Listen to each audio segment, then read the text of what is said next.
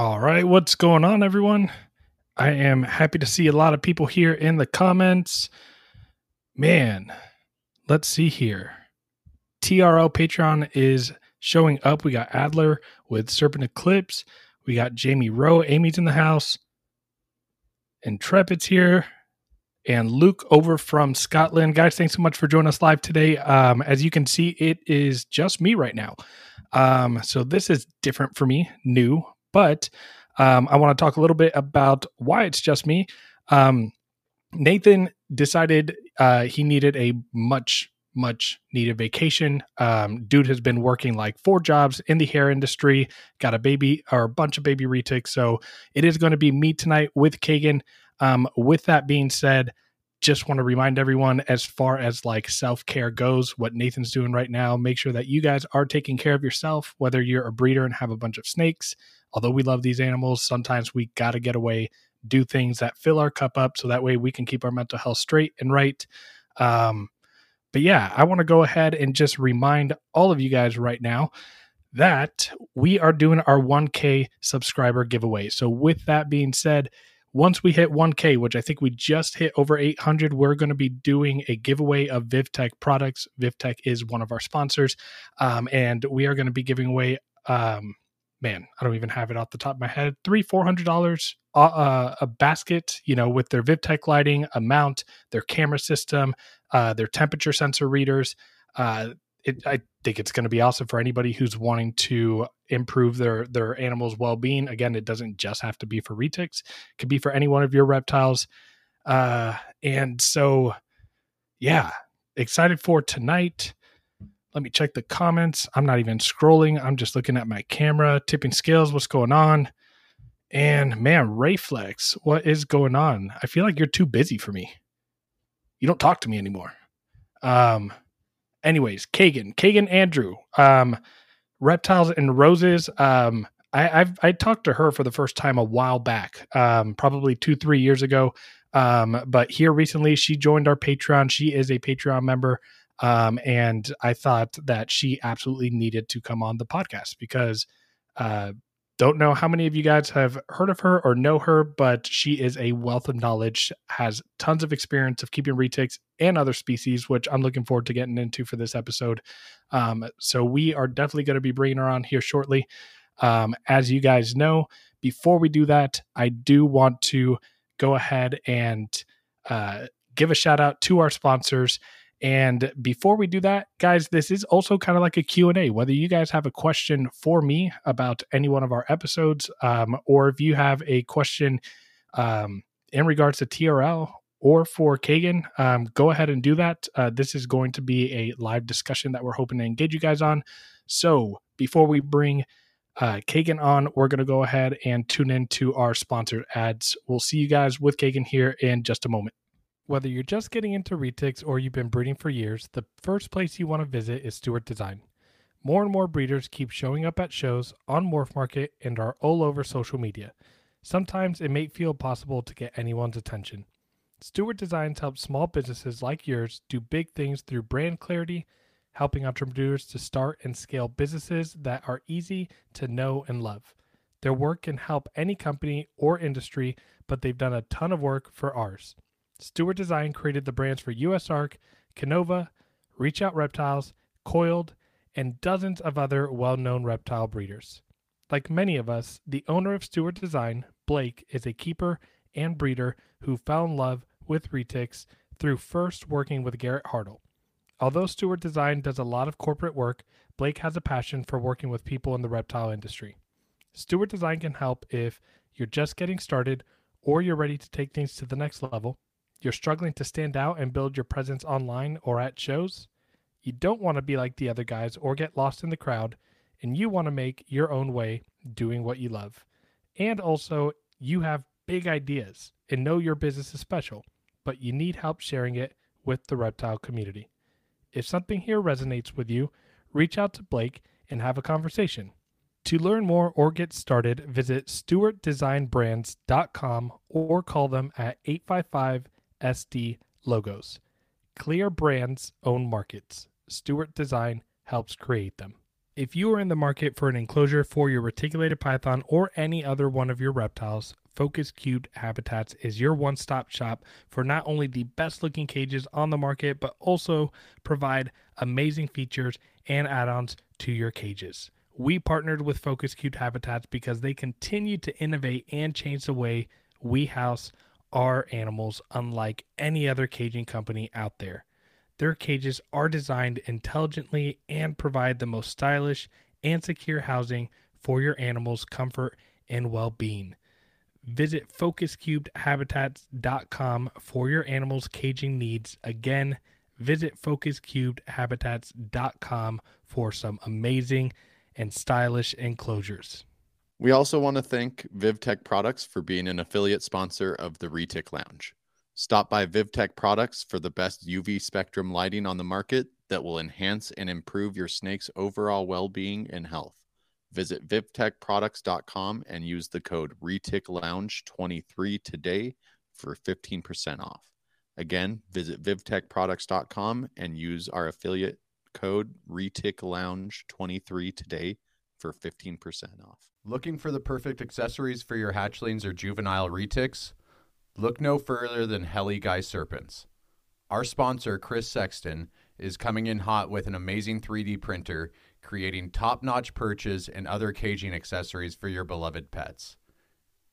Enrich your retics environment with their high quality products. Use our promo code TRL10 for a 10% discount on your purchase. Visit them today at heliguyserpents.com and start giving your pets the best. Heli Guy Serpents, the premier source for 3D printed caging accessories. Again, that's www.heliguyserpents.com and use our promo code TRL10 for 10% off all of your 3D printed accessories today. What's up? How's it going, man? It's going well. Glad to finally have you on. I know, same. So, um, you got animals behind you. I do have some animals behind Are me. they, are they all snakes? Most of them, yes. There's a Okay. leopard gecko in that one, but yeah. Okay. Did you? Oh, it looks like it's further back. It looks like you were just touching it. Oh, okay. It's right there. All right. So, Kagan, if you if you don't mind, um, I, I would love, absolutely love for you to just kind of share a little bit about yourself. Um, you you kind of joined our Patreon uh, not too long ago, maybe only like two or three months ago. Um, but it seems like you kind of just like fit right in, um, engaging in conversation. Um, and you have amazing animals. that I can't wait to get in and talk about that you have showed off on the Discord. So take it away. Thanks, man. I appreciate it. Um, honestly, joining that Discord has been such an excellent experience for me. So I'm I'm not super super involved in a whole lot of social media, um, and finding that little niche community to where I can just kind of jump in. I get along with everybody. Everybody has really fantastic discussions, talking about breeding, localities, morphs, all this other stuff. I, just I love it. I love it so much. It's great. I, I'm, I'm saying something to somebody every day. Well, Yeah. I mean, I know we appreciate that, um, hearing that, but I mean, the thing is, it's kind of crazy because, like, when I, I've been on other discords before, prior to Nathan and I starting the podcast, Mhm. and um, I always notice on the other discords that the the you know people who hold down the fort on Patreon, like, they typically don't engage or involve, but there's so much conversation, I can't help but to like share animals on there, talk to people.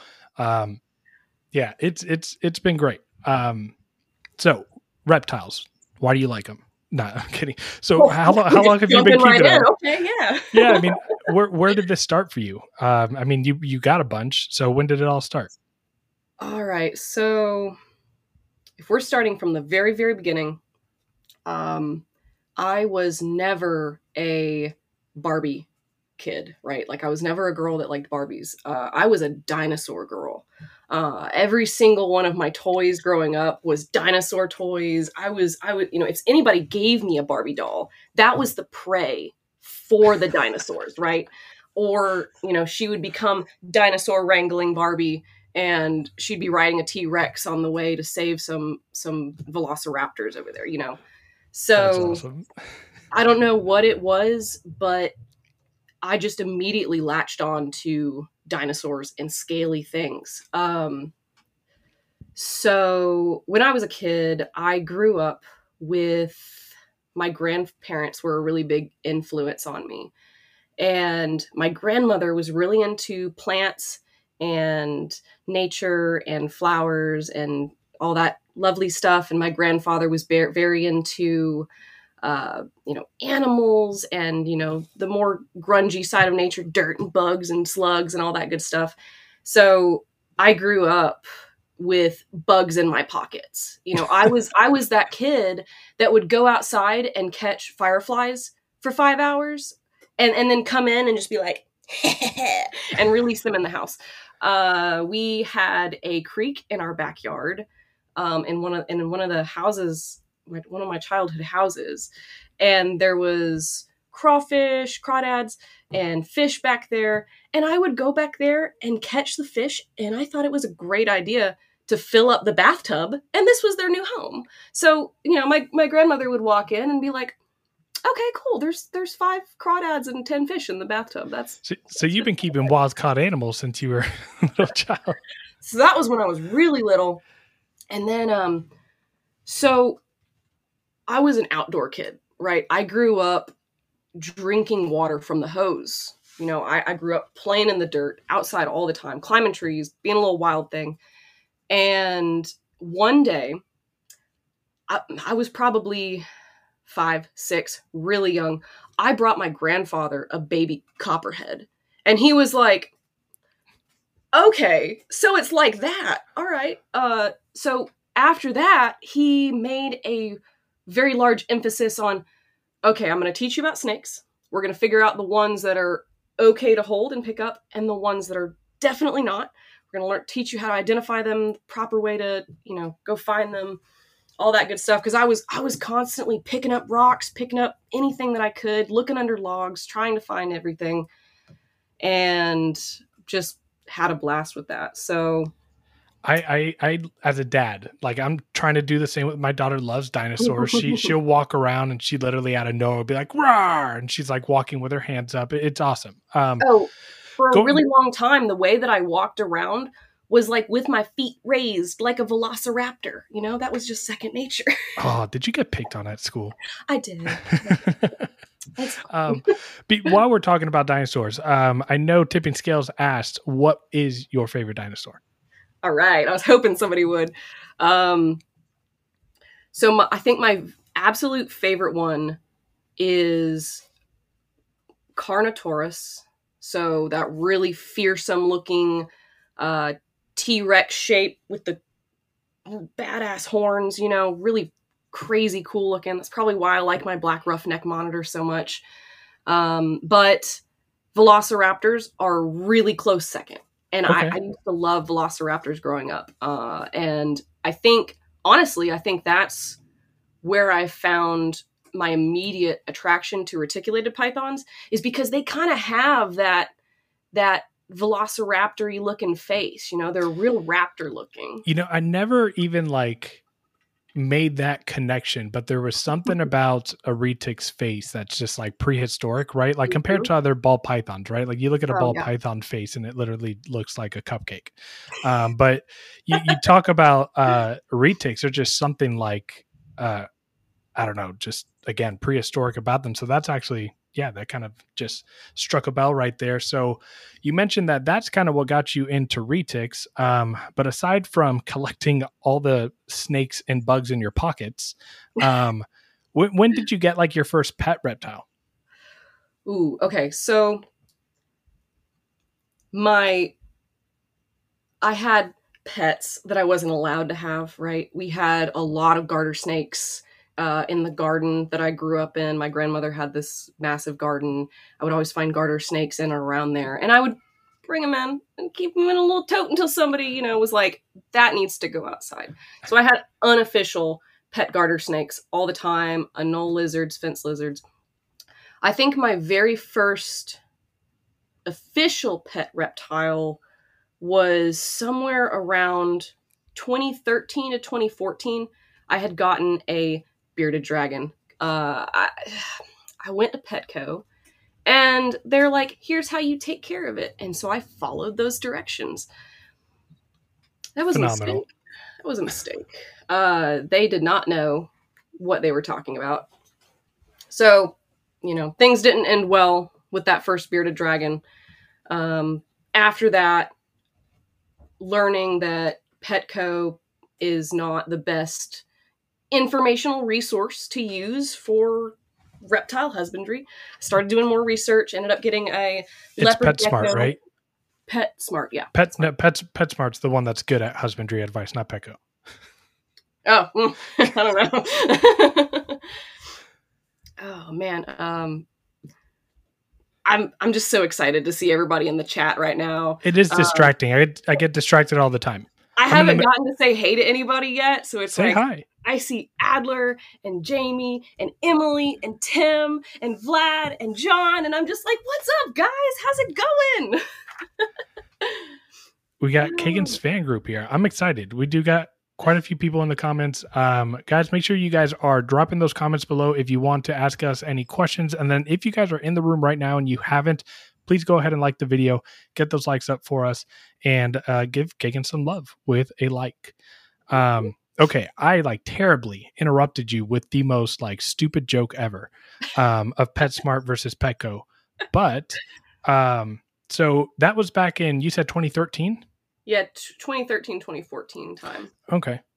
Um, so you got that bearded dragon and kind of take us through the process and like fast forward us into like when you kind of started getting into wanting to like keep more than one. Like when did that become like was it when you moved out? Were you still at home with your parents? When did you start collecting reptiles?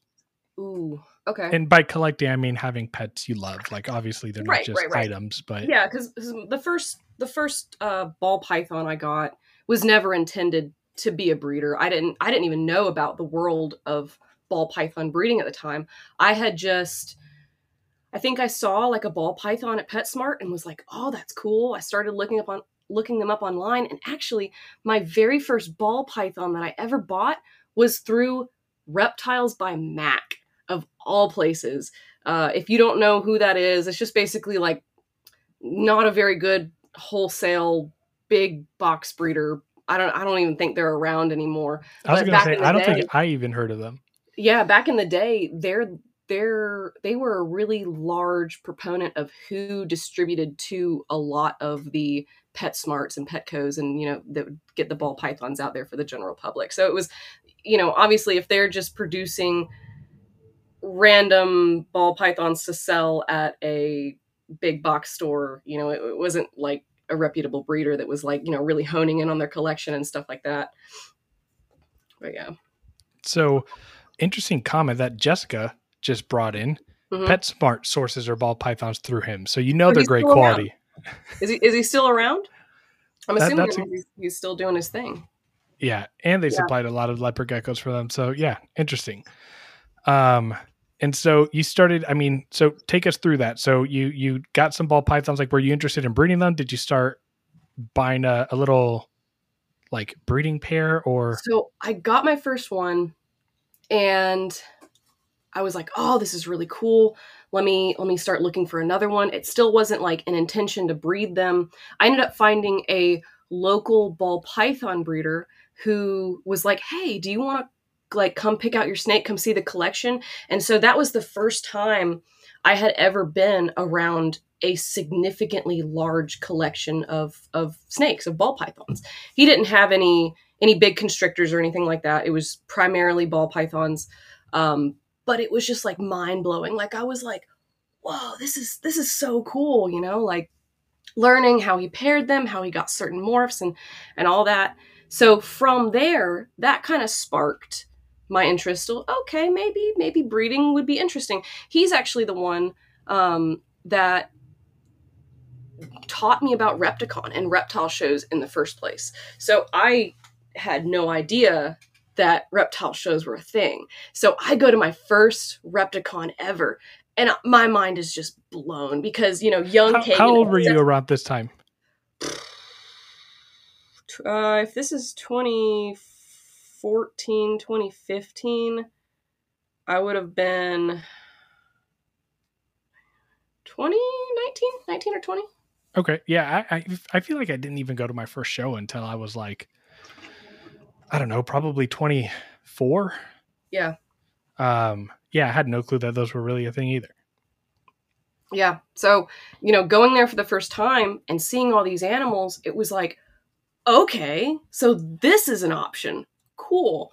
Started getting into it, started, you know, I, I wasn't very in the know about just how many ball python morphs there were out there. And at the time, I also didn't know recessives, codominants, all that kind of stuff.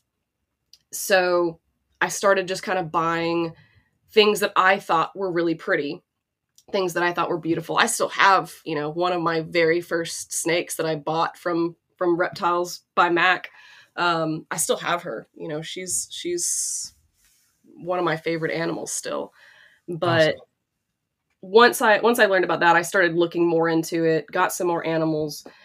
And now I'm at the point where obviously I've had a lot of years to reflect on exactly what it is that I like about each species. And I've really narrowed down and honed in what my collection is rather than having a bunch of random different things sprinkled in here and there. So, what does your collection right now consist of?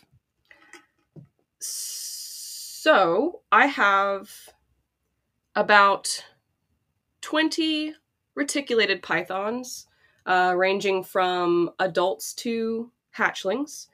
Uh, within that, the main animals that I focus on are uh,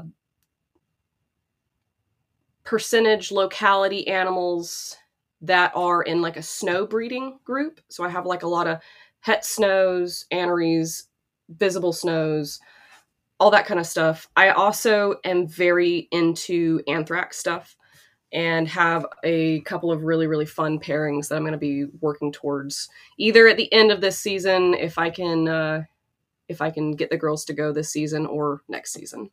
Okay. Yeah, anthrax is is I feel like people sleep on anthrax. Like it, it hasn't. It kind of seems like it's resurfacing a bit. I know they're coming, you know, into the the Superdwarf world. I got a clutch here, fifty percent Superdwarf hets, and uh, Sean McMillan had a clutch last year. I saw there was another breeder who had eggs in the incubator. So it seems like people are starting to go that direction. Yeah. Um, no, those those hets that you have between what already is a really fantastic. Uh, visual creation of a het. You know, those hets express that het. Really crazy busy patterns striping down the back all that stuff. Combine that with what you know this the locality stuff which already tricks out the pattern and makes things really cool. Those animals are phenomenal looking. And those you know the visual of that as an adult is just going to be like It's gonna they look crazy. They look better than some marbles. I'm excited to see what yeah. Anthrax looks like in Superdwarf, with Superdwarfs being silver and brown, mm-hmm. and Anthrax typically being like very black. I'm wondering if we're gonna yeah. see the silvers and blacks playing along. But um, so so you said Anthrax, some snow stuff, and Superdwarf stuff. Any other projects that you're working with with Retics? Um, not that I have. Oh, I do have some uh ocelot stuff, het ocelot stuff. Oh, you know, casually. How, did I almost oh, forget about that? Wow. Okay. I, yeah. I, I, I kind of have some some ocelot stuff. I, I, just slipped my mind. Hmm. When did you When did you get your first retic? Ooh, okay. My very first retic I got in 2018. So the kind of timeline of events was had this ball python collection, thought it was really cool. I go to my first reptile show and I got to hold a reticulated python for the first time. And anybody who has ever held a reticulated python knows that as soon as you put that animal in your hands, you are going to fall in love with it. There Absolutely. is no question about that. It is just like, it, it, it's a completely different experience than handling any other snake, you know? And so held that first retic, and I was like, I need this didn't know what I was getting into. Kind of got talked into it a little bit because I was like, I would like to go home and do a little bit more research than this, than just jumping right into it. And um, of course, it was it was Samson that that sold me my first retic, and he's like, oh, "You can handle it." No, you know, he hyped me up. Was like, you know, this is what you need. You need you need to take this animal home. This animal's meant for you. So first day of the show, I go home or I I yeah, I go home that night and I find all of my PlayStation 4 controllers that I'm like, I worked at GameStop at the time. So I took all my PlayStation 4 controllers that I was like, I don't need this one. I don't need this one. I know I can get $40 for each of these. And I traded in a bunch of games, uh, got cash for my controllers, went back the next day, and I got that retic. And I I'm sure Samson would have probably traded it to you for PlayStation controllers, but maybe. Sorry. Uh, he does like the trades, doesn't he? So, real quick. So, um, Luke asked a question here Anthrax Ooh. and snow to make Anthrax snow eventually. Is that something that's on your radar? It will be in the future. So, the first things uh, that I'm going to be working towards with Anthrax is I have a male that Sal from Sal Daddy Retix produced, and he is a het ocelot, het mocha, pos het anthrax. He's beautiful. I absolutely adore this animal. He's going to be going to my Sunfire double het anthrax albino or mocha female and my platinum anthrax girl that's right behind me. So first thing I'm going to do is prove out if he's het anthrax or not, uh, and then kind of work on those holdbacks, and then eventually anthrax snows will be coming. I don't. Has anybody made that pairing before? Has anybody made? I don't think so. Hmm. No. Um, I want to say no. Actually, that doesn't have anthrax in it. I don't. I don't think so. Um, I, and I think that. I mean, as good as some of like the anthrax ghost look, the Mochino anthrax. I mean, yeah. if you throw Anery in there and make it creamy, and I, I think it'll oh, look gosh. really good.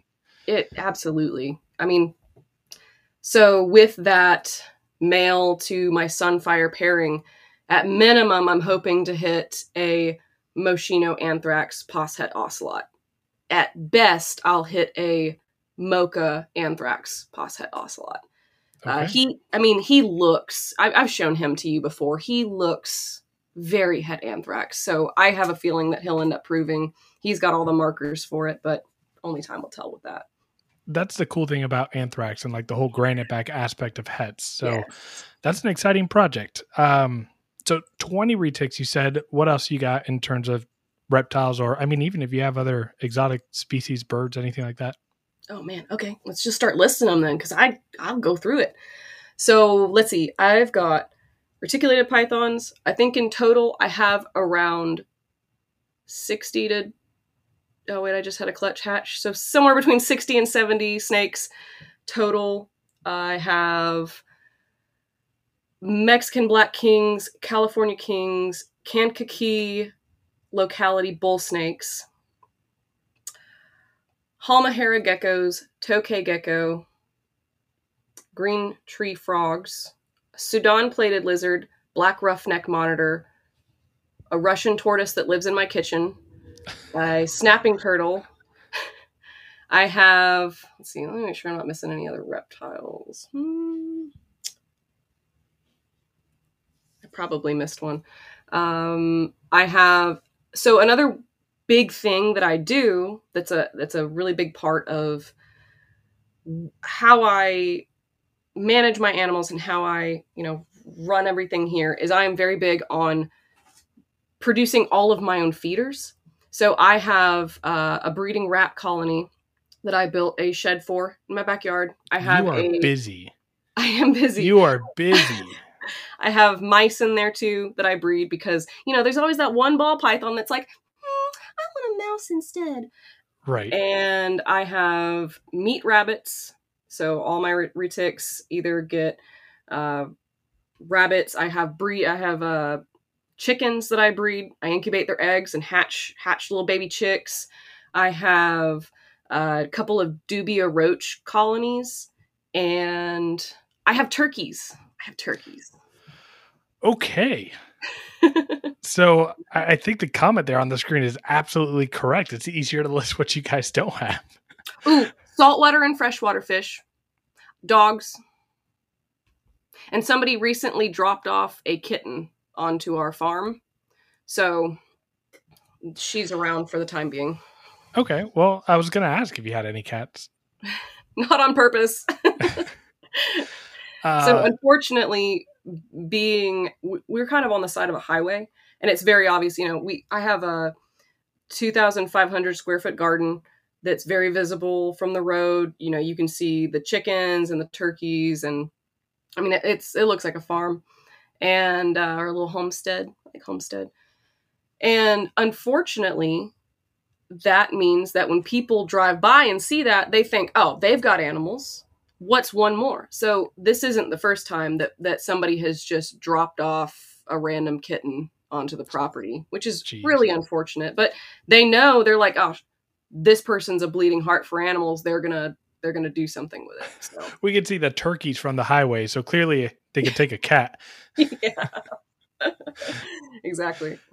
So, um, I, I kind of want to get into a topic that you know it's obviously not fun to talk about, but um, you, you worked for for Samson Pruitt for three years, um, and and before we even kind of get into to that whole thing, um, I, I just like a lot of people kind of talk about how like you know experienced keepers right? Um and and what makes someone experienced and knowledgeable and all that kind of stuff and a lot of people think it's time. And and i think it is a little bit of time right?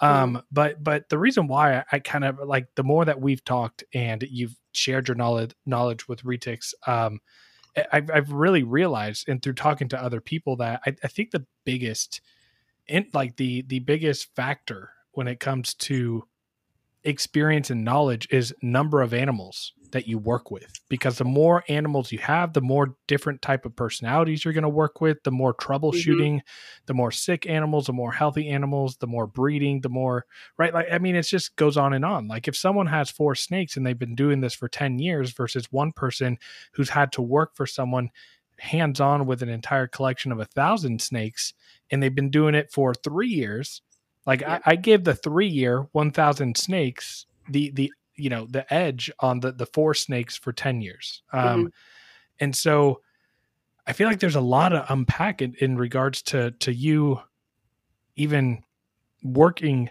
at, at samson's but before i want to kind of go into my part nathan kind of had a question that he sent to me that he wanted me to to ask you. So nathan asked um uh oh man i lost his question I had it right up on my phone. Um, so first off, I, I'll get I'll get back to his question because I, I butchered that one. But Mhm. um, what what how did you find that? Like how how did you get that that opportunity and and what what happened there? So,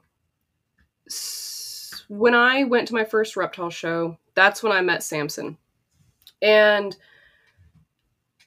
when I went to that very first reptile show, something that I reflect back on now that I find very interesting is the fact that as I was walking around, there weren't many breeders, many people at tables that were kind of taking me seriously as as a potential buyer or just a, a reptile keeper keeper in general. So I was going through table to table to table, and nobody was really engaging me and talking to me. When I met Sam, he was, you know, very energetic, very, you know, let me let me sell this girl an animal, and was it, it- made me feel at the time like, oh, this guy respects me. He's giving me the time of day that I feel like I deserve. You know, let me look more into this. So at the time, he had mentioned, I have this breeding facility. I can tell you're really into animals. You should come work for me. And at the time, I was like, I- I'm in school. I no, that's not an option for me. And, and at the time, I also wasn't as into reptiles as I am now. So fast forward a little bit, I'm nearing the end of college and I realize, wow, I, I really do love reptiles, like very much. And I would like to work with them more. I still wasn't willing to move out of state for them though. So one of the girls that I had met at a reptile show was like, hey, I work for this company called My Reptile Guys. You should apply and see if you would be a good fit with them. And that was kind of what started the big lead in to me getting more into reptiles. So it was a educational entertainment company that I would go around and take this group of animals to schools, to libraries, to Boy Scout of America, Girl Scout of America events, all these weird, different avenues. And I got to bring this group of animals in and share that with people. And it was really, really wonderful for me because I was very passionate about snakes and I got to literally see the change and and dynamic of somebody looking at this animal being completely afraid of it seeing a woman handling it and being like i mean check this out. This is really cool. Teaching them about it getting them to hold it and then by the end of the show they'd be like this is amazing. Like this is this is so much cooler than i ever thought it would be you know? They'd be like wow i never knew that that that snakes could be so incredible. So i did that for a couple of years and one of the biggest shows that I got to do with that was in front of like a thousand five hundred people. It was for the city of Woodstock in Georgia. I got to do, you know, get up on this massive stage with my animals, big crowd. It was really fun. Another really interesting thing that I got to do was there was one day that I was lined up for a gig and it was like, okay, go to this address, you know, standard procedure. I show up and it is an absolute mansion. I mean, just the biggest house that I've ever seen up close in my life. And as soon as I drive into the driveway, they say, Hey, we need you to sign this waiver. We're going to be filming today. You need to sign this this waiver so that, you know, we can have you on camera and all that good stuff. And I was like, all right, Where still didn't know where I I? was. Like, It turned out I was at rapper T.I.'s house and they were filming T.I. and Tiny friends and family uh one of the, one of those shows. And so it was a birthday party for for his daughter. That's his pretty son. awesome. and and i got to i was actually there's like an episode of that show that i'm in. They blur out my face and they pitch up my voice and it doesn't look or sound anything like me. You can't actually tell but i was there. That was me. yeah you can see my my uromastyx I'm, I'm showing it to the to the kid. That was pretty cool. But i mean he he brought in the whole works you know he brought in a roller coaster and and like a little mini roller coaster a, a little carousel. I mean it was it was wild. It was You- something you- out of You parents in the comments, step up your kids' birthday parties, get a roller coaster. right? Jeez, that's over the top, but that's pretty cool. it was very cool. Um, and after doing that for a couple years i i really loved it and i loved having an avenue where i could be part of an outreach to people to show them reptiles and educate them about reptiles and that was fantastic. Meanwhile within my own collection i'm learning how to breed ball pythons. You know i successfully hatch my first ball python clutch. I still have my hold back from that clutch. You know she's over here. She was hatched in um, 2019 i think that is.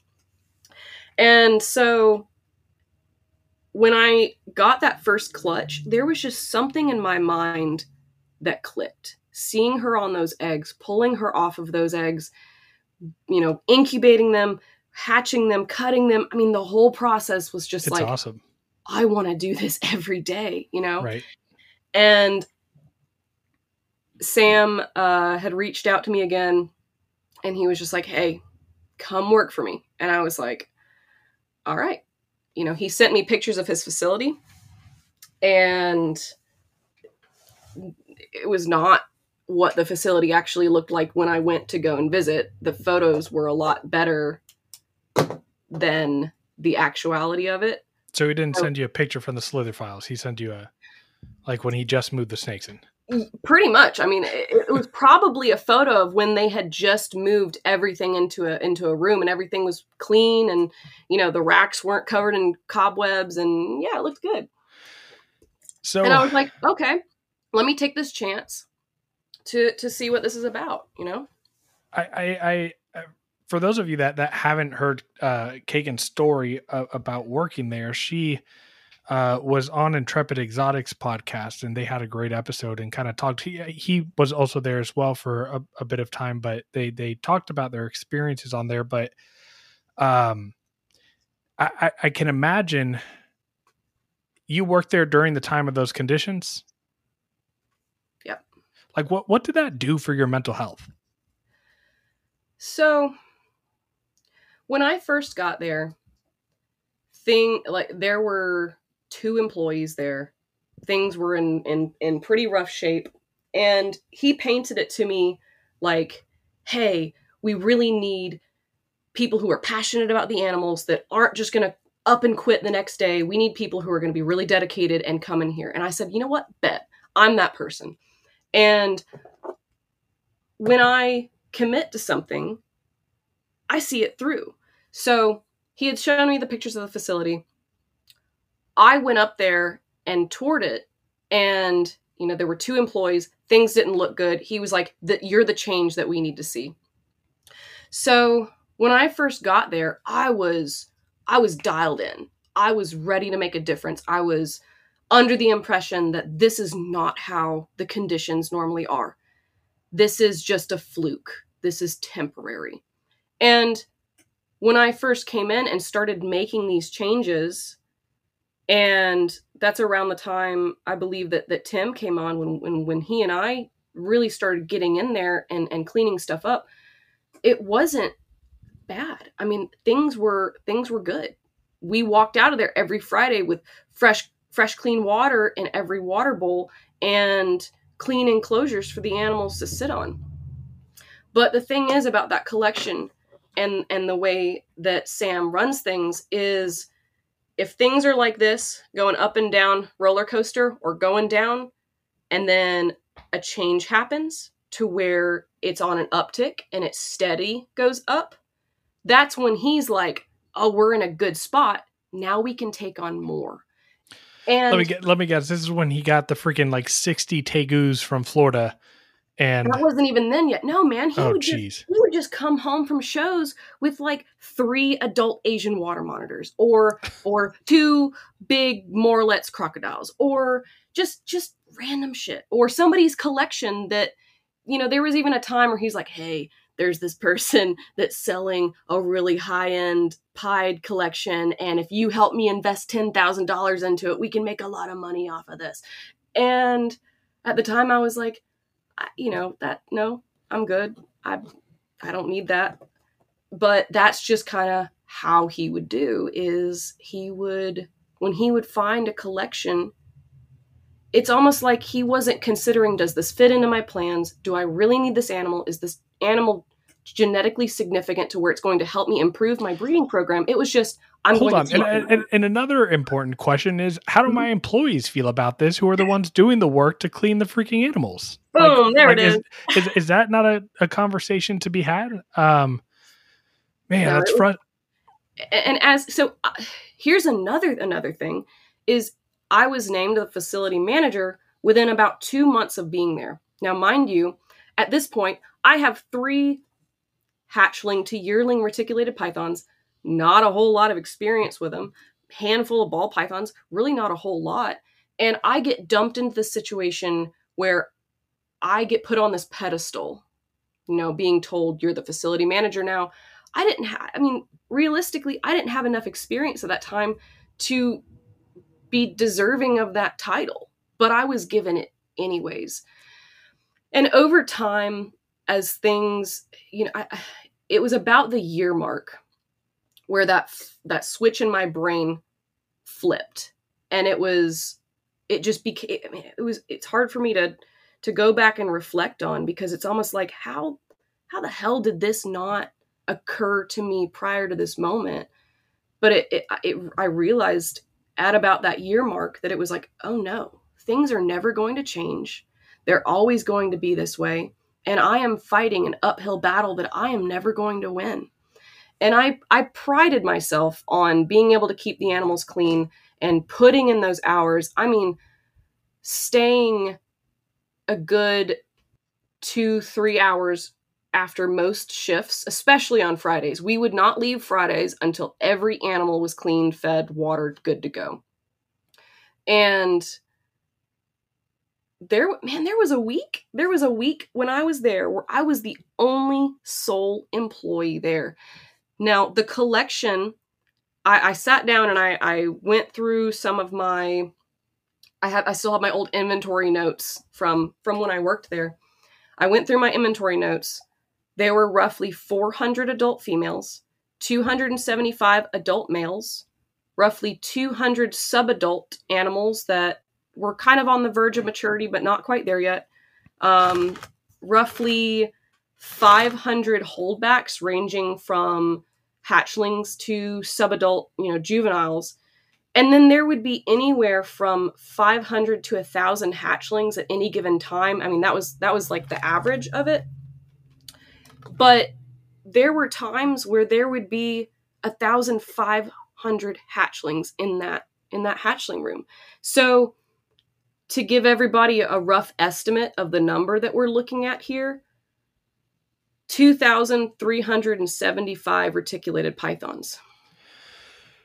I get anxious just even thinking about that number. Yeah. Um, I, I, I hit a point. You know, I've sold five adult animals right now, and you know, it's it's not because you know they're not being cared for because it's so much, but just like, I mean, I feel like everyone at some point knows, like, okay, th- this is it. This is like the sweet spot, right? Um, Yeah. It seems like that wasn't the case with him.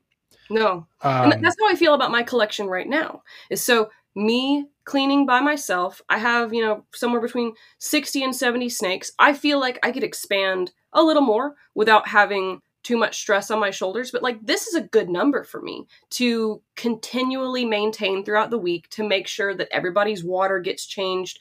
You know, a couple times a week to make sure that once I see a shit, I'm gonna go clean that.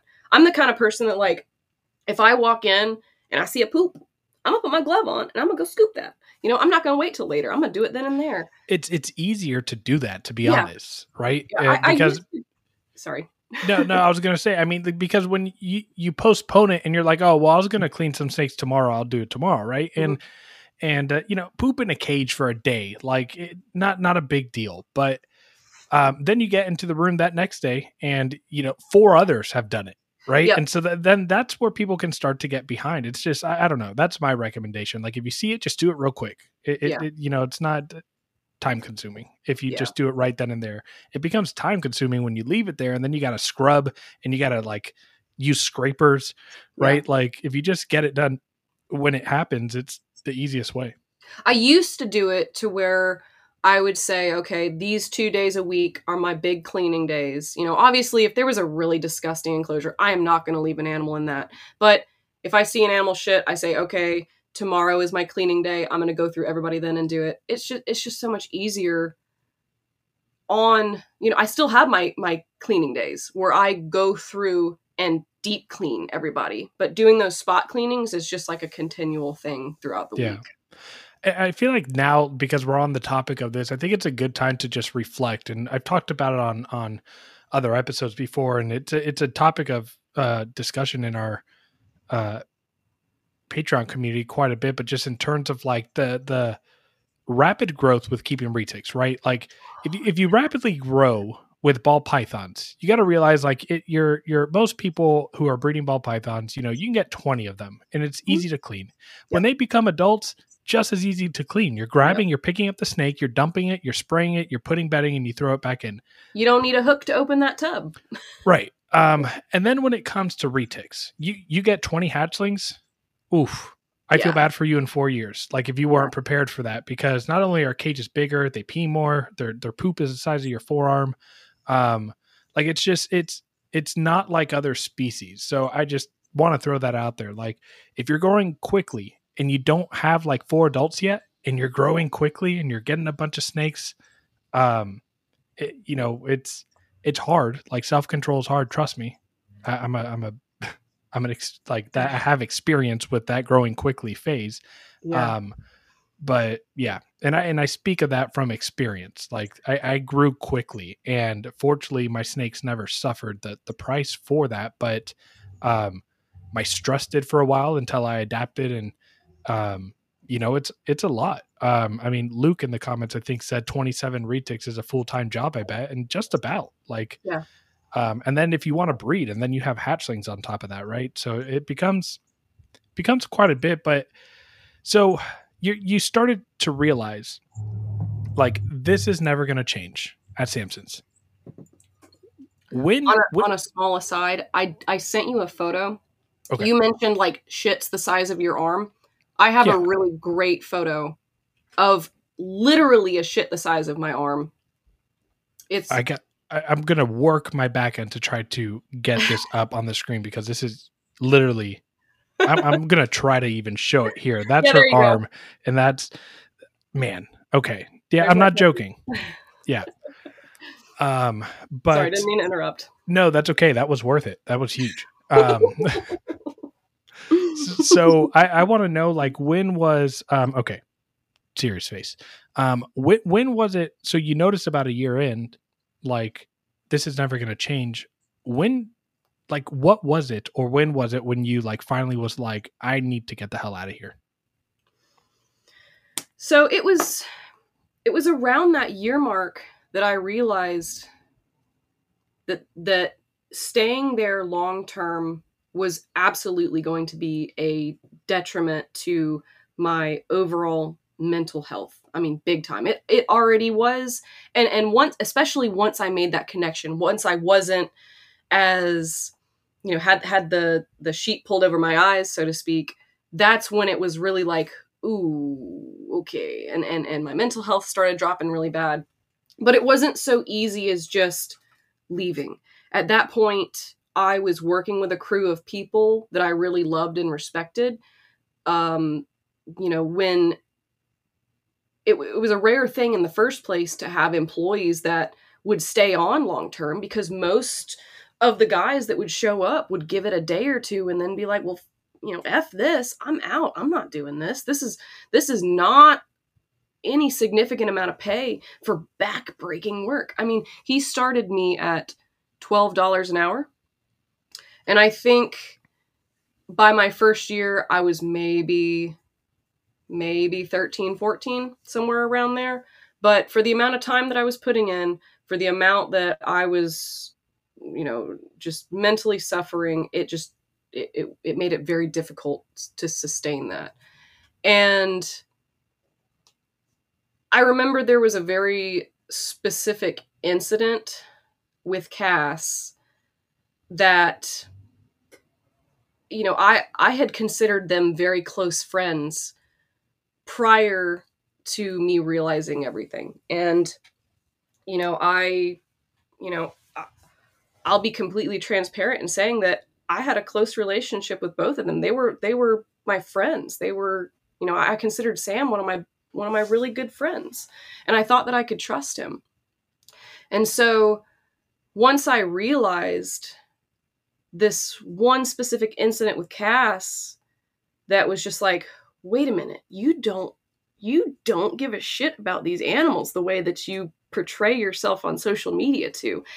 That's when I started looking in deeper to all of their actions, all of their words, and that's when I really realized it was just like hyper focused right yes. Well, once you find, yeah, once you find that one, I mean, that's what happened to me. You know, when I had that relationship with Samson when he was mentoring me early back in Mhm. 2018, it took one incident that he actually screwed me over for me Yep. to just like, I had binoculars on every move that he was Mhm. making and just realized, like, okay, like, I, I can't believe I fell for that shit. Yep. So around that year mark is when I stopped going to shows. I stopped really proudly wearing that Slither badge on social media. And at that point, I was trying to figure out a way how I could step away from everything. But it was hard because, like I said, I, I had made some really fantastic connections with the people that did stay. I formed some really wonderful friendships. I mean, I'm I'm still friends with with these guys. And if I walked away, that was 500 600 animals that would be dumped and dispersed among the three employees that would be remaining or i guess no it was, it was four employees that would be remaining there without me so there were five of us total and it was just and i knew that the second that i walked away that there were going to be animals that suffered. Uh, yeah, it's a tough situation to be in, especially I, i- if anyone cannot hear um, this woman's love and passion for reptiles. I mean, putting animals in her pocket as a kid, um, and um, you know, I, I I can imagine just also besides leaving the people, just knowing what you're like the animals that you're leaving yeah and and what's happening to those animals. um, that that's a hard emotional break to to even consider. So it was like I was put in charge of a, of, of a certain portion of the facility. You know, it was my job to oversee these specific group of animals. And I grew very attached to those animals. You know, I cut the eggs of a bunch of those animals and got to see them grow up, start developing. Some of them were, when I first came in, I could tell that whoever was was taking care of them before just just was not treating them properly because these animals were so incredibly nervous and defensive. I really don't like the term aggressive when it comes to snakes because I don't personally feel like snakes have the ability to be purposefully aggressive. I think that they're defensive and scared or hungry. But these animals were were so scared and so nervous and I was so so proud of some of them that that just made a complete 180 and their personalities changed once they started getting consistent handling, you know, consistent treatment, consistent feedings and I, I loved these animals, you know, and it was so hard to walk away from that.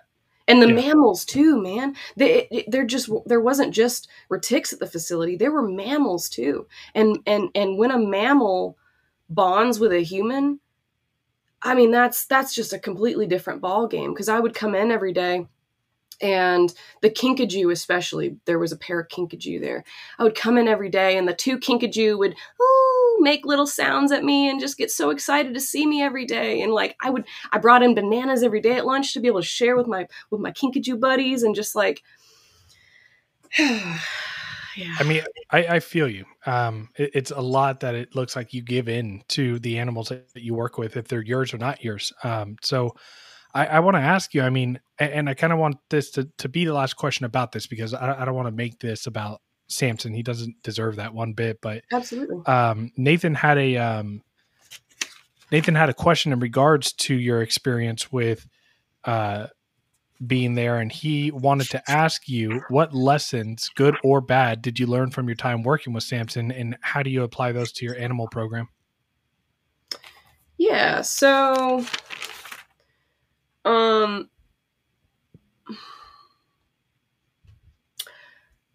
it's hard to say that I learned anything from Samson that I specifically apply to my collection other than how not to treat these animals, right? I mean, it was a good experience on here's what not to do. Here's here's how you don't do things. Um just being thrown into that situation of being around so many reticulated pythons of of different localities, different temperaments, different sizes. I mean, there were true true 20 plus foot giants in that collection. I mean, animals that would get this big around with a meal in their belly. We were feeding some of those girls 25, 30, 35, sometimes even 40 pound pound pigs um, really, really big meals. I can't even, I don't even know what that looks like in my head. Big, big, big, big, big. um, but it having access to nearly every morph, every locality, it really helped me narrow even morphs that people haven't even seen in the U.S. Yeah, I know. The, uh, it really helped me narrow down exactly what I like and really narrow down my focus onto the things that I personally wanted to produce. So I got to see a bunch of cutting ed- edge combos. You know, I was there kind of during the peak time of when the morph craze was going on, right? It was like, who can be the world's first to all of these things? And I mean, at the time, I was very impressed with, like, wow, you know, look at this green moose guava juice giant snake birthday cake. That's from Fairly Odd Parents. Fairly, I, was gonna say like what? you know, it's like stack, stack, stack, stack genes, genes, genes. You know, there would there would be animals so washed out, so stacked with genes that you, you can't even tell what they are, kind of thing. Um, but that really did help me hone into the things that I was really passionate about, the things that really spoke to me, the animals that I really loved, and it was a very cool experience to cut as many clutches as I did and say, okay, this animal right here, this specific one animal, this is what I want. Exactly right here. This is it. So that was that was a nice well compensation, I suppose. there were times that he wasn't able to um to pay us. So it would Oh, be like, hey, let me give you this really cool snake instead. Yeah, that's how he gets his feeders. Uh yeah. Um so the sheer number of animals that were there definitely gave me access to loads of scenarios that would have literally taken me years to come across within my own collection. So getting to learn the personality differences between wild caught F1 captive bred animals, um, learning how to deal with a- menagerie of a menagerie of, of animals that would push and and how to deal with those animals you know learning each one individually and how to identify okay th- this one is the one that just needs a really big meal to chill out and this one doesn't care what size meal it gets it wants a bigger enclosure or it wants a smaller enclosure. Um learning how to deal with animals that were egg bound um having hundreds of examples of male and female behaviors, not just during the breeding season, because, you know, one female isn't going to act the exact same as another one does, but seeing all the differences in one snake's defensive posturing between another. Um, and oh, another weird thing was I, um, I had no idea what hard belly was until I went to Sam's. And I had a, you know, a decent amount of opportunities to learn how to express hard belly and properly deal with hard belly in in a reticulated python hatchling. Um, I probably identified the gender and morphs of roughly 6,000 hatchlings. And I mean, that was a great experience in and of itself. Just oh, I bet. just you know we would have clutches and and those clutches would range from you know you'd have the the lower end of the clutch size being you know 10 to 15 eggs the largest clutch i ever saw was like 87 i mean that was just absolutely That's massive. insane. massive massive clutch so the, the the median for them was typically around around 40 to 50 eggs and we would have about 60 successful clutches a year.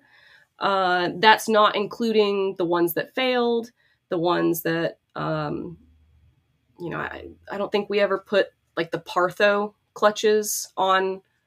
I mean, I think sometimes we did, but a lot of those Partho clutches just weren't super strong, so those wouldn't go on the on the availability list. And um, yeah, really great I mean, I don't think that there is something regarding reticulated pythons that you you probably didn't have to face or troubleshoot.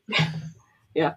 And I mean that's that's again, I mean we can debate if it was worth the experience and seeing all that that you witnessed and experienced there, but at the end of the day, I mean it, it definitely has made you an extremely experienced and good retic keeper.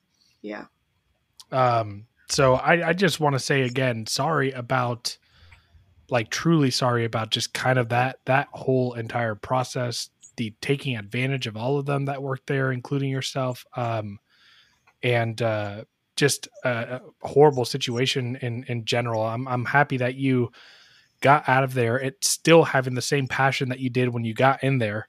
Um and because that's that's huge. I mean, I, I if I put myself in your situations, I feel like I'd leave there and like ne- like I wouldn't want to look at a snake again. Um, if I'm honest, when I finally got out of that situation and we made our way back down to Georgia, it was. I distanced myself very, very hard from the reptile community, online presence. I was so burnt out at that point that I yeah, just you went ghost. Yeah i just needed time to heal recuperate get up and, and honestly i just needed time to rediscover the passion that i had for the animals that wasn't being influenced by samson and slither and cass Yeah. um thank you for that tim I really appreciate that. So let me let me ask you this. Um, I, I kind of want to hear your thoughts um, about this, but I, I want to know what it's like being a woman in the reptile industry with intentions to breed, to sell, big projects. Um, I, I I'm curious that, like, I, to me, I feel like women are misrepresented in all of reptiles um, because there are plenty of phenomenal breeders out there, and you know when you whenever you go on like the Retic Nation or something, and people ask for good reputable breeders, I never see a woman's name on there. Yeah. But I, I've, I I I know several that are incredible at what they keep and what they do. Um, like, what are your what are your thoughts on that? And like, what's your experience? I mean, are you seeing the same thing that I'm seeing? I'm curious on just kind of that inside perspective of, of that aspect. Absolutely, it's it's kind of hard to answer this question super broad just because everybody's experience is going to be a little different. But for me personally, and we can even break this into two different parts, right? Because there's being a woman in the reptile community, and then there's being a woman in the retic community. And right. that's a completely different ball game altogether. Just because reticulated pythons, I feel like, are typically seen as a guy's pet or as a guy's interest. You know, these are really large animals. They can they have the potential to get really, really big. But women can still absolutely handle them. And I think things have definitely gotten better. I think as far as representation goes, it's been coming around like Meg from Megaconda is absolute badass ambassador for for women in the reptile industry. Even even Juliet from from prehistoric pets is a badass. You know, I don't need to go into the other aspects of prehistoric pets that I don't like, but Juliet is a badass. I think she's fantastic. I got to to hang out at, at prehistoric pets for a little while back in 2019 and she's I wanna, very cool. This comment that that uh, Tim made earlier, like way earlier on, I was scrolling through to find it, but but um, I, I, I mean, you know, it's it's it, I, I feel like you know people think about strength and and people think about like needed to to handle large constrictors. And yeah there's an aspect of strength that people need but i mean I, I, feel like it's definitely more about knowing the snake knowing how to lift with your legs rather than trying to drag with your back um, mm-hmm. and just knowing where to hold the snake by if you need to drag it across the lawn or uh, try to get it in a tub. Um, and so I, I you know nathan asked a question. Here's a second question that he wanted to ask. Um, so for those that don't know, Kagan hits the gym hard. Mm-hmm. Nathan um, wants to to ask. Uh, oh man, here we go again. Lost a freaking question. Happened again. They're on my phone. So, um, so he asked, "How important is your fitness in terms of keeping large reptiles? For me, after back surgery, even working with super dwarfs was a big task." And fitness is what I feel keeps me able to keep these animals. So, like, does your fitness and what you do have anything to do with the animals that you keep? Does it help with that? Oh man, I love this question. First of all, Nathan, I miss that you're here because I was very much so looking forward to having this discussion with you because we haven't really gotten a chance to sit down and have a one on one yet. But I am so incredibly glad that you are taking a little moment for for mental health relaxation that is so incredibly important. I, I can't stress that enough. And I love that that he asked this question because it's kind of funny. I actually started working out to better handle reticulated pythons. So mm-hmm. I started working out and, and oh my Halmahera geckos are chirping at each other. um, I started working out when I was working at Slither, when I was working with these these true 20 foot plus giants. And finesse when it comes to handling the animals is a huge component of being able to know how to manipulate them and get them around. But when it comes to an animal of that size, there has to be a strength component in it as well. I mean, once you once you pass like the 14 foot mark, that's when you've got to have a little strength behind you to be able to move these animals around because if you don't, they will throw you around. And so I started working out just because I was like, well, shit, you know, if, if I'm going to be working with these really big snakes, I need to be able to lift these animals. So, what started as an intention to be able to handle the animals to the best of my ability ended up becoming a really, really solid stone foundation that I almost just base everything around now. Fitness and and being healthy and going to the gym plays such a large part in my in my day to day. You know, we go to the gym four times a week. We try to. Sometimes we miss a day here and there, but you know, we do weightlifting, and it has improved my overall mental health. Obviously, it's improved my physical health. There's something about lifting weights that really presses those those dopamine buttons in my brain. I mean, it just absolutely it, it helps me stay on track and stay motivated and stay focused. I mean, I am happier. I'm overall just healthier. Everything about it has has reflected well in my life. I, I, I don't know how to live without it now, you know, and I don't believe I have any animals at the moment that are going to get 20 foot you know? I don't have any intention of, of keeping retics that get that big myself personally but it's nice knowing that i can handle them if i need to. Yeah. Now i, I want to kind of go back to like in terms of um your experience of being a, a, woman in the reptile industry you said that things are changing and, and, starting to get better and i definitely see that. You see a lot mm-hmm. more women that are coming and being ambassadors. Um any thoughts anything that you kind of want to share about any women that might be nervous about making the next step or trying to to be a big breeder? Um, I, I, hope really that's not the case that that people are, are reserved on that but um, because like i said i think some of the best keepers and breeders out there are women that just don't get the recognition they deserve yeah absolutely i think if you are a woman that is nervous about getting a retic because you are afraid that it's going to get to a point where you can't handle it properly. Obviously, there are some things with the animals that, themselves that you can do. You can get an animal that has small locality influence to help, you know, keep that size a little bit more manageable. But I think the biggest thing is getting a hatchling that you can learn and grow with as that animal gets bigger. So that was also my hesitation when it came to getting into these really large constrictors. I was like, wow, these animals are beautiful. Everything about them is just it, it is just magnificent and elegant and the the shape of their face and the way that their eyes look. I mean, everything about them was so cool, but I was like, these animals have the potential to get big. So I'm very glad that I started off with a hatchling as my very first one because I learned so much just from from growing with that animal. From I remember I even remember like the first time that my my first snake, my first retic, like tagged me as like a, a you know he wasn't he was probably seven foot ish maybe eight foot. Um, popped me on my thigh because I just like opened his tub. I'd gotten into the habit of he was really really docile, really cool. I most of the time I would just open his tub and he was fine.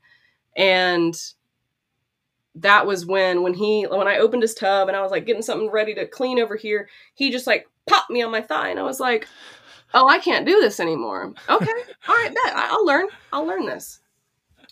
So and so, I, learning with that animal is just it, it. It's it will put your mind at ease because getting into a really really large constrictor that's already 10 plus foot is not the way to go right. getting that hatchling first and then diving into it that way then you're going to be like okay well maybe one more won't hurt and then 20 later yeah, mm-hmm. yeah.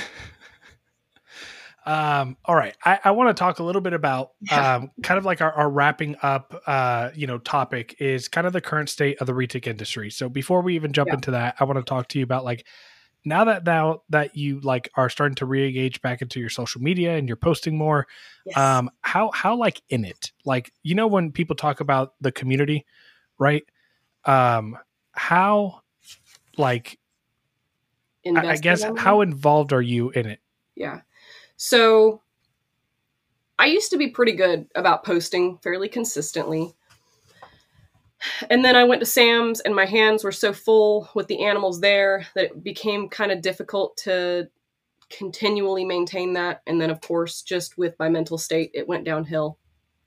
I have been trying very, very hard to get back into the social media game just because I've come to realize that having an online presence just with the day and age that we are in with reptiles, people want to see what you're doing. And if they don't see that, it doesn't give them the confidence to purchase from you. They want to know, like, oh, you know, what's she got in the incubator? What what morphs does she have? And not only does that generate potential customer in, in, uh, influence for the future, you know, if they know, hey, I've got these animals that I'm planning on pairing and I'm being transparent about that, not only does that help generate you know potential customers for those projects in the future when they actually come to fruition.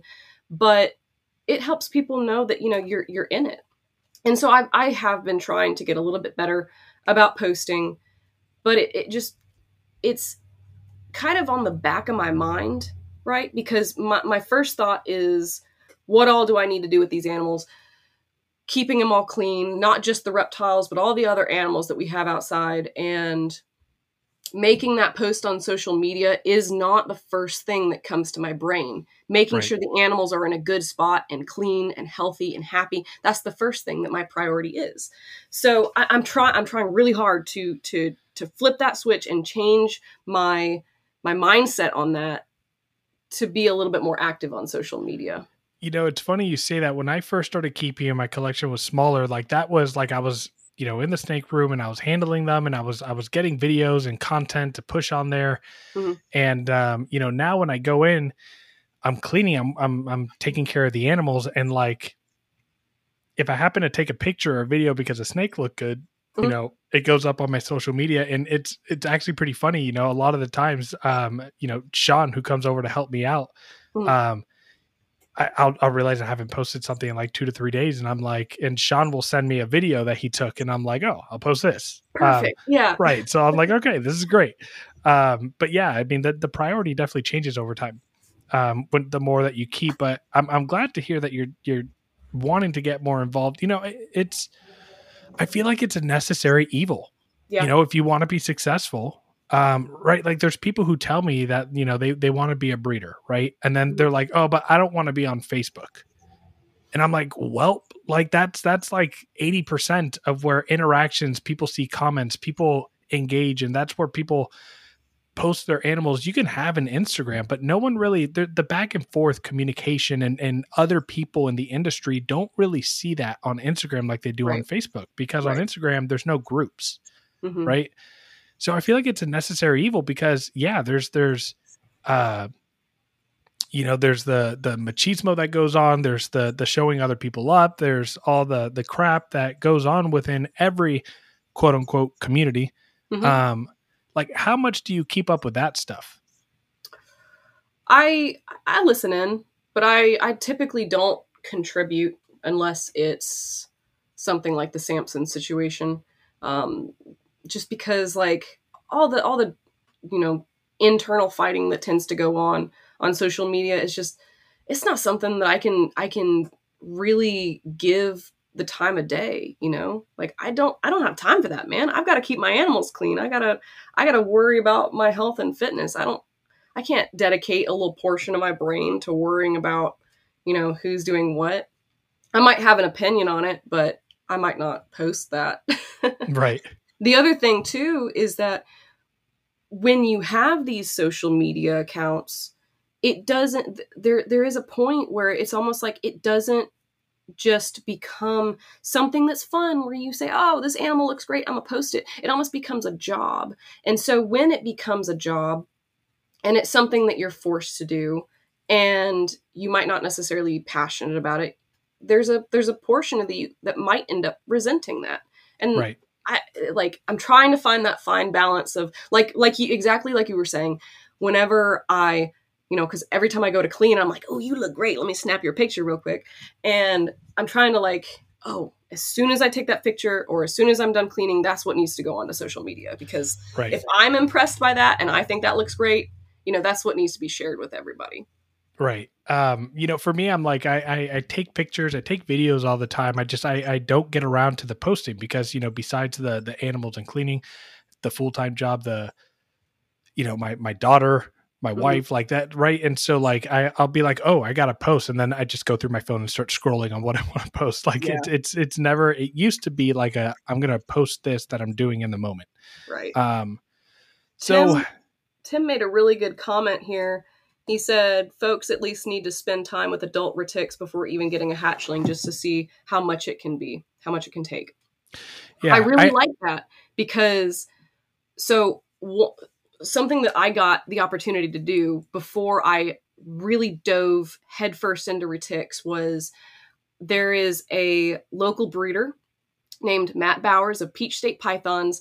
He has a beautiful collection of retics and burms. And back in 2018, when I was like thinking about getting into him, he was like, "Hey, come over and check out the collection. I will show you, you know, what it's like to have a big room full of animals that can piss a lot." So, getting to see that firsthand, getting to hold those those true giant animals, getting to see the size potential of everything, that's when I made up my mind that I was like, this is absolutely the species for me. Yeah. But I got that experience and I got to see what it was like prior.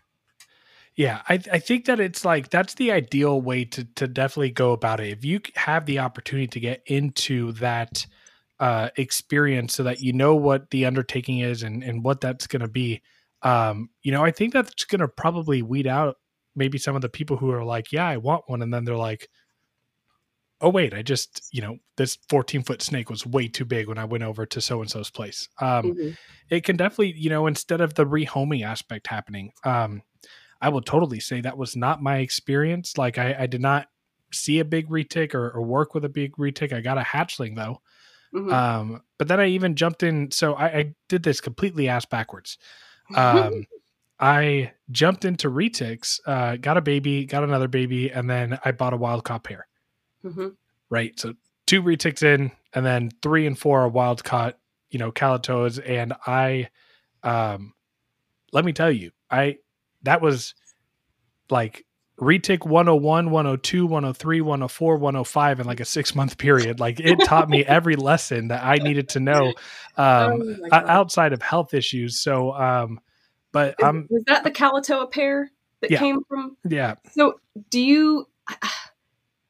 Did he send you the pictures of me holding those animals? yeah, yeah, yeah. That's, that's hilarious. I remember Yeah. the day he was he was like, "Hey, I need you to take some pictures of these animals for customers." And I was like, "All right, cool." And I had a great time bringing them out. But that's that's really funny that they ended up Yep, going you're you. you're you're wearing your slither leggings. Um, them. um, but yeah, so um, I definitely went into the deep end there, and it definitely, you know, I'm still around, still love them, but but I made, I mean, I kept one for two years, and I loved, you know, it. I was gonna make it work, but definitely, I, I agree 100 percent with Tim. Like, get your eyes on them in person, Mhm. and uh, at least know what it's like and what you're what you're up against is definitely the best. or at least watch somebody's YouTube channel that shows them handling it, so you can get a general idea. If there's nobody close nearby, or or you know nobody that will bring you into their building, into their collection. Yeah.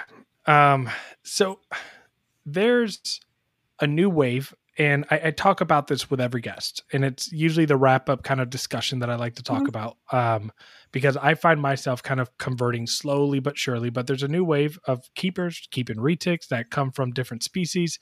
Um, and I and they're including naturalistic enclosures. So they're putting Mhm. naturalistic soils, they're putting, you know, um, uh, uh, cleanup crews and springtails, isopods, things like that, or at least Mhm. like larger enclosures with uh, a lot more enrichment inside of them.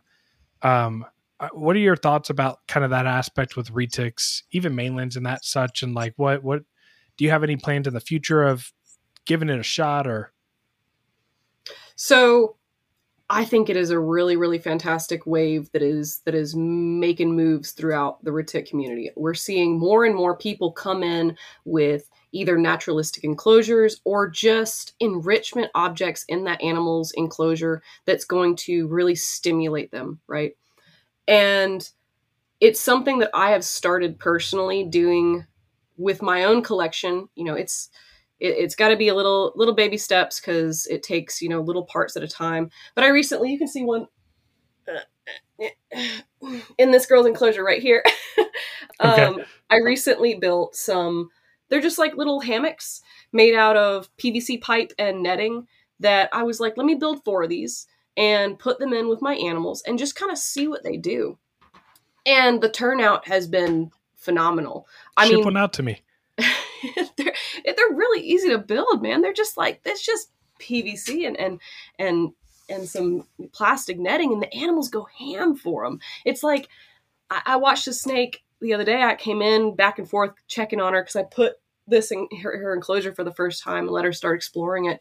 And she just like nonstop was like sniffing the plastic, going up, seeing what it's like to to really lay on the top of that hammock. Then she's like, mm, let me see what it's like to lay underneath. And she went back and forth. And it's just like when you give these animals the opportunity to explore or to enrich themselves through things in their environment, they are absolutely going to take it. And that is something that wasn't really prevalent or pushed harder with retics until kind of recently. And I yeah. love seeing this wave.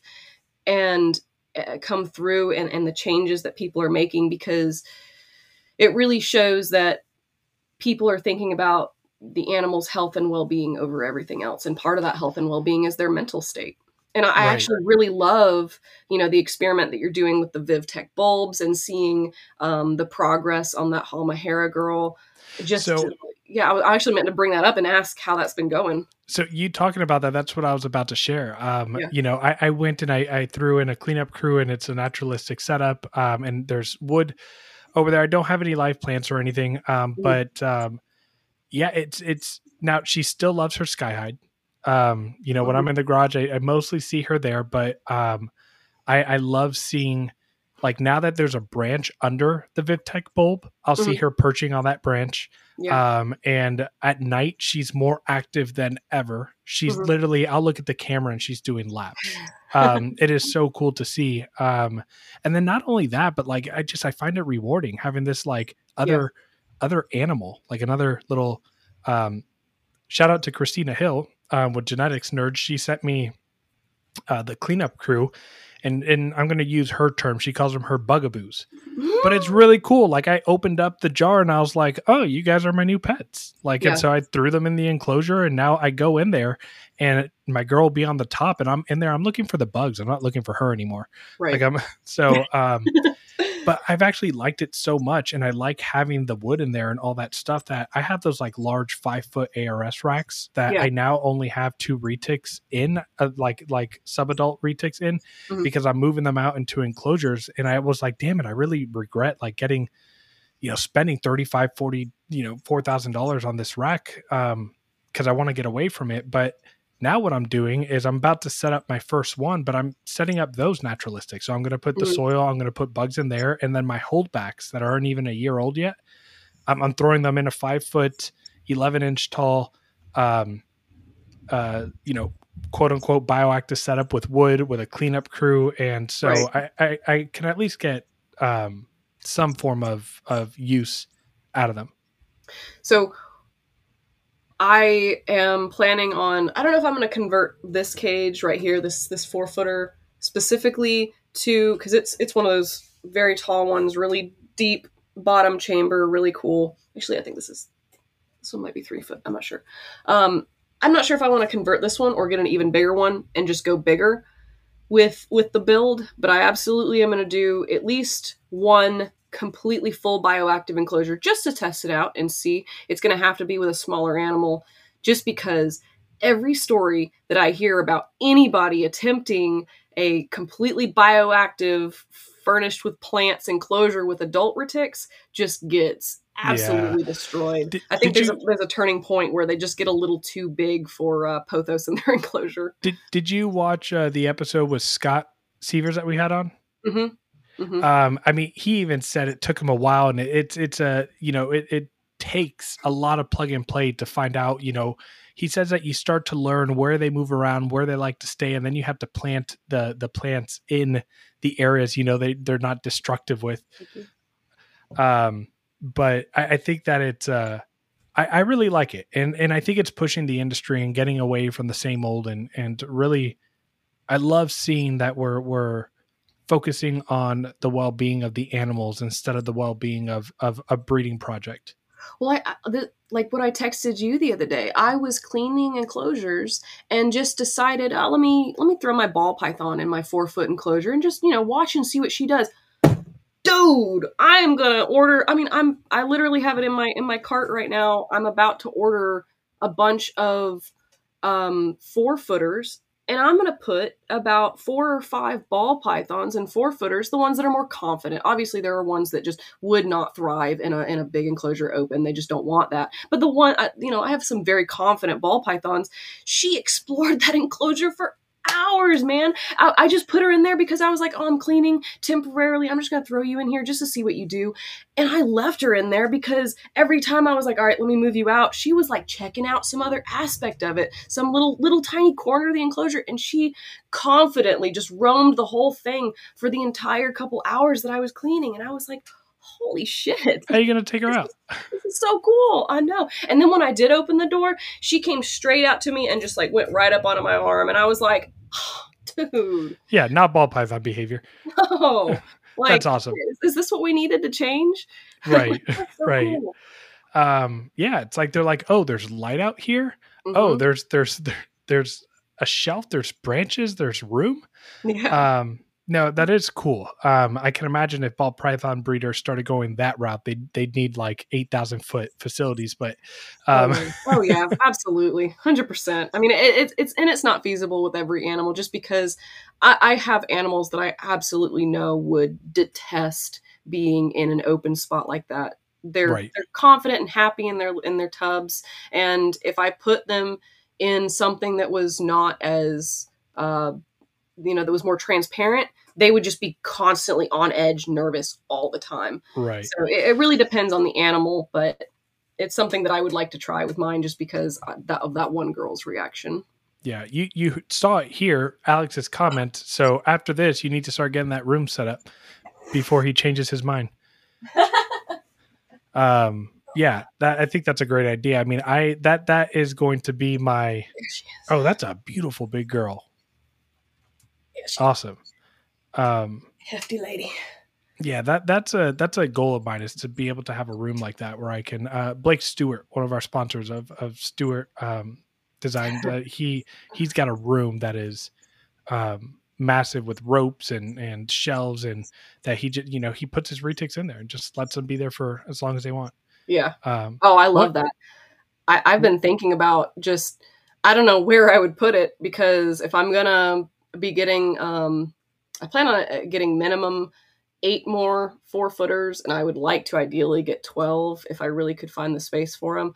But what I would really love to do is just build like kind of what you were saying, a exercise enclosure for the animals. Just, Right. you know, once a day, every other day, what whatever they need, throwing them in there and letting them have a huge six foot by five foot by six foot enclosure to explore. I like my dream. Um, you know, when when my my wife and I want to move and get some property, and I plan to build like a, a like a fifteen hundred square foot, you know, little metal garage shed thing, and I want to make a, a five hundred uh, square foot. Like I want to make a third of that or a fourth of it a walk-in and just rotate animals in there Mm-hmm. um, and just allow them to stay in there. I think and have it naturalistic and look awesome and have huge branches in there. And yeah. um, I think that'd be really cool to see animals uh, just you know being able to give them that opportunity that that you know every every couple weeks they're able to go in there. yeah. So, um, Kagan, let me ask you this. I, I want to go ahead and kind of end us off on a note in regards to um, giving you the floor in terms of last words, statements, encouragements, anything that you want to talk to anybody who's watching or who will watch this that doesn't have a retic or has a hundred retics, but um, uh, what you know, what is it about these animals that you're absolutely obsessed with, and what do you want to leave listeners uh, with? Well, really quick, did did we want to touch on just the current state of the retic industry at all, or do we just want to? So, uh, well, go ahead, jump in. Okay, sure. Uh, so, so something that I've kind of noticed with within the retic industry, and I know obviously people have brought, been been bringing this up before, but overproduction of reticulated pythons has got mm. to stop. It is, I, I, I almost wonder if Samson himself really didn't just plant this bomb that was eventually going to explode. Because if I saw six thousand hatchlings just in the in the two and a half years that I was there, that's just an overpopulation of the market to to people that don't need reticulated pythons. And I think people need. Eh, eh, I know that some have already been doing this, stepping back, planning their breedings for the year, really considering what that they're going to be able to move and what the industry needs as far as more animals being produced and put out there. Um, and if if you're thinking about breeding, I encourage you to really first and foremost figure out what it is about these animals that you're passionate about you know do you really like this really cool um, eye stripe and head stamp that this one morph has and do you want to further try and just you know breed those animals to have even better versions of that? Do you really love purples and you want to make the most spectacular vibrant purple ever? Then that's wonderful. If you have that goal in mind and that's something that you want to set for yourself hell yeah I encourage that. But if you're just like, oh, I have these two animals and, you know, I'm not really sure what they're going to make, but I'm going to pair them together. Don't pair a sunfire to a het purple and make normals and sunfires that are pos het purple, you know? Be right. Be selective with the animals that you want to produce and don't oversaturate the market with with cheap animals that that are just going to get passed off into homes that aren't going to be taken care of properly my my favorite least favorite Facebook post on a group is I, I have this male and I have this female. If I breed them together, what do I make? What will I make? and it's like, no, don't do that. It, yeah. it's frustrating because over yeah overproduction is huge and what's what's absolutely mind blowing is that this superdwarf craze started back in like 2017 and we're already getting to the point where we're we're almost hitting that like two years ago a 50% Kalatoa Anery Motley was $2500 mm-hmm. and and now that 50% Kalatoa Anery Motley is $750 yeah. I and mean, it's just not only that but when you're looking at these morphs the amount of undercutting that breeders will do to each other when they go to list them is absolutely insane. So I can't remember what it was that I was looking for the other day, but I go on Morph Market and I'm like, all right, you know, show me this morph. And because I do that just about every day. I go on Morph Market and I'm not even really looking to buy, but I'm just going to see what what's out there, what people are producing because that, you know, that's another way to stay relevant with just what people are putting out there. It's that's, just checking. That's exactly what. Yeah, I mean that. Like, if I have something I want to plan in the future as far as a breeding, or if I'm curious about a certain market, that's exact. I mean, I study morph market to know what the the market yes. is. And not only that, I will actually go into animals that have already been sold, and I'm like, okay, show me examples of you know motley tigers and I'll go through and I'll get to see all of these examples of motley tigers. And I I'm like okay I really love the way the side rosettes meld into you know the the back pattern on this animal. So that's what I'm going to aim for because that's what I specifically like. But when you have you know a purple that you list for a certain amount and that's kind of the industry standard is that the purple is worth this amount you I, I know that times have been tough and that and that people are you know wanting to make these sales and and wanting to move their animals. But when you permanently list an animal and undercut the animal for for over 50% or more 75% of its value on the morph market just because you need to sell it no man. You need to have been prepared to hold on to that animal and feed that animal until it sells. Right and that that's exactly what i was going to say. The reason for that is just the the idea of you know you're I, I i I feel like I've mentioned this a bunch of times. Actually, we did on a recent episode talking about just like um, you know, holdbacks and then how you sell those animals, being prepared to, you know, for a lot of people are getting in the game with these heavy hitter morphs and combos that are going on. And I, I'm sorry, I gotta stop. I love what's going on right now with you and that girl.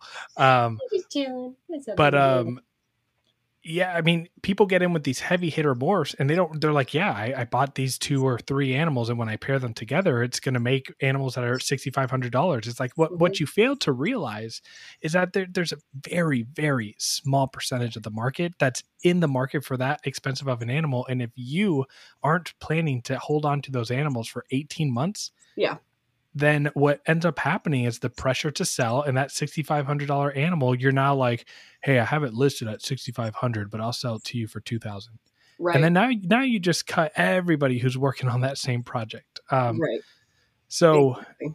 yeah i mean overproduction i can definitely say is like the number one area of um the number one area in regards to what like what is the the downside and negative with with the retic community right now mm-hmm. is there's just too many things being produced and not enough selective planning and thought going into what it is that you're trying to produce because at the end of the day the way that I see it if you're doing a pairing and it's not providing value to like the animals out there in the US, you probably don't need to do that pairing because 10 other people, 15, 20 other people are doing the same pairing. That's the way that I that's the way I see it, which is why I focus on locality stuff or or like very specific morphs into localities to try right. to increase how they look.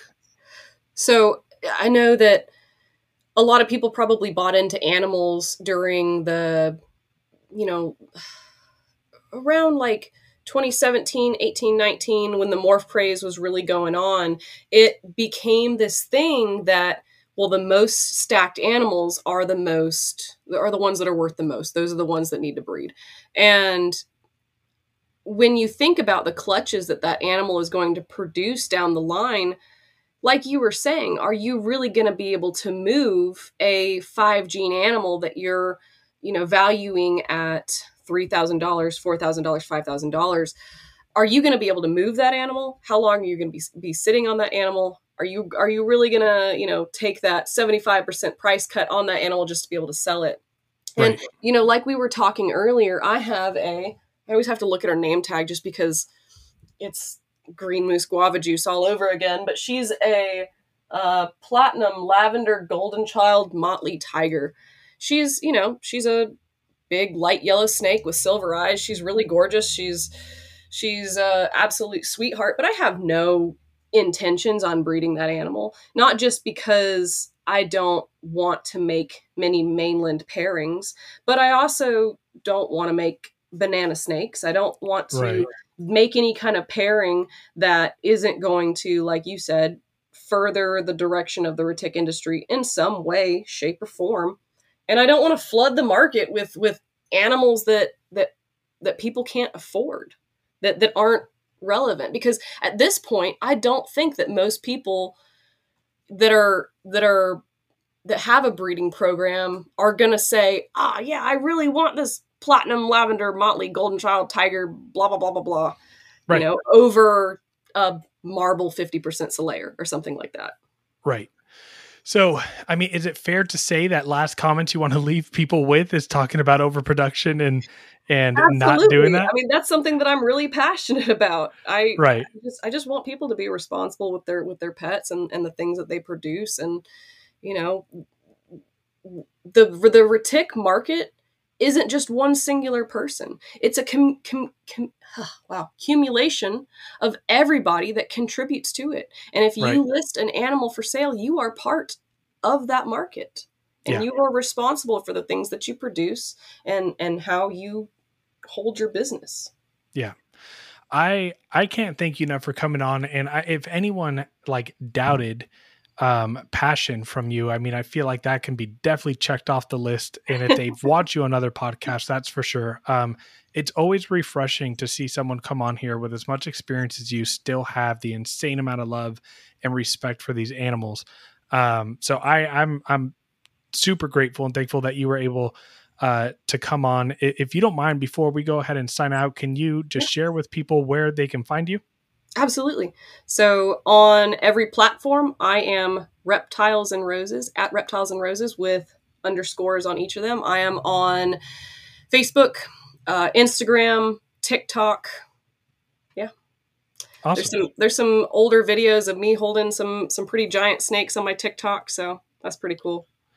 So, those of you that are still listening, go ahead and give her a follow. And for everyone who's hung out this far into it, thank you guys so much. Sorry about the um, issues with the lag. Hopefully, that's kind of cleared out. I know that that was happening for a bit. And I just want to remind you guys um, go ahead and share the Retic Lounge uh, YouTube on social media. Uh, we're trying to get those subs to 1,000 so we can do our giveaway. Um, maybe it'll be one of you that are listening right now who wins $400 worth of VivTech products. Um, this was by far um, one of my favorite interviews to have with you, Kagan. It was a blast having you on, and it's always great just getting insight, hearing your passion and your knowledge. So we appreciate you for coming on. Thanks, man. I really appreciate that. I, I love talking snakes, so I'm down to do it anytime. Absolutely. So, everyone, thanks for tuning in, and you'll see another episode of the Retic Lounge next Friday and every Friday after that. Uh, everyone, have a good night. Have a good night, guys.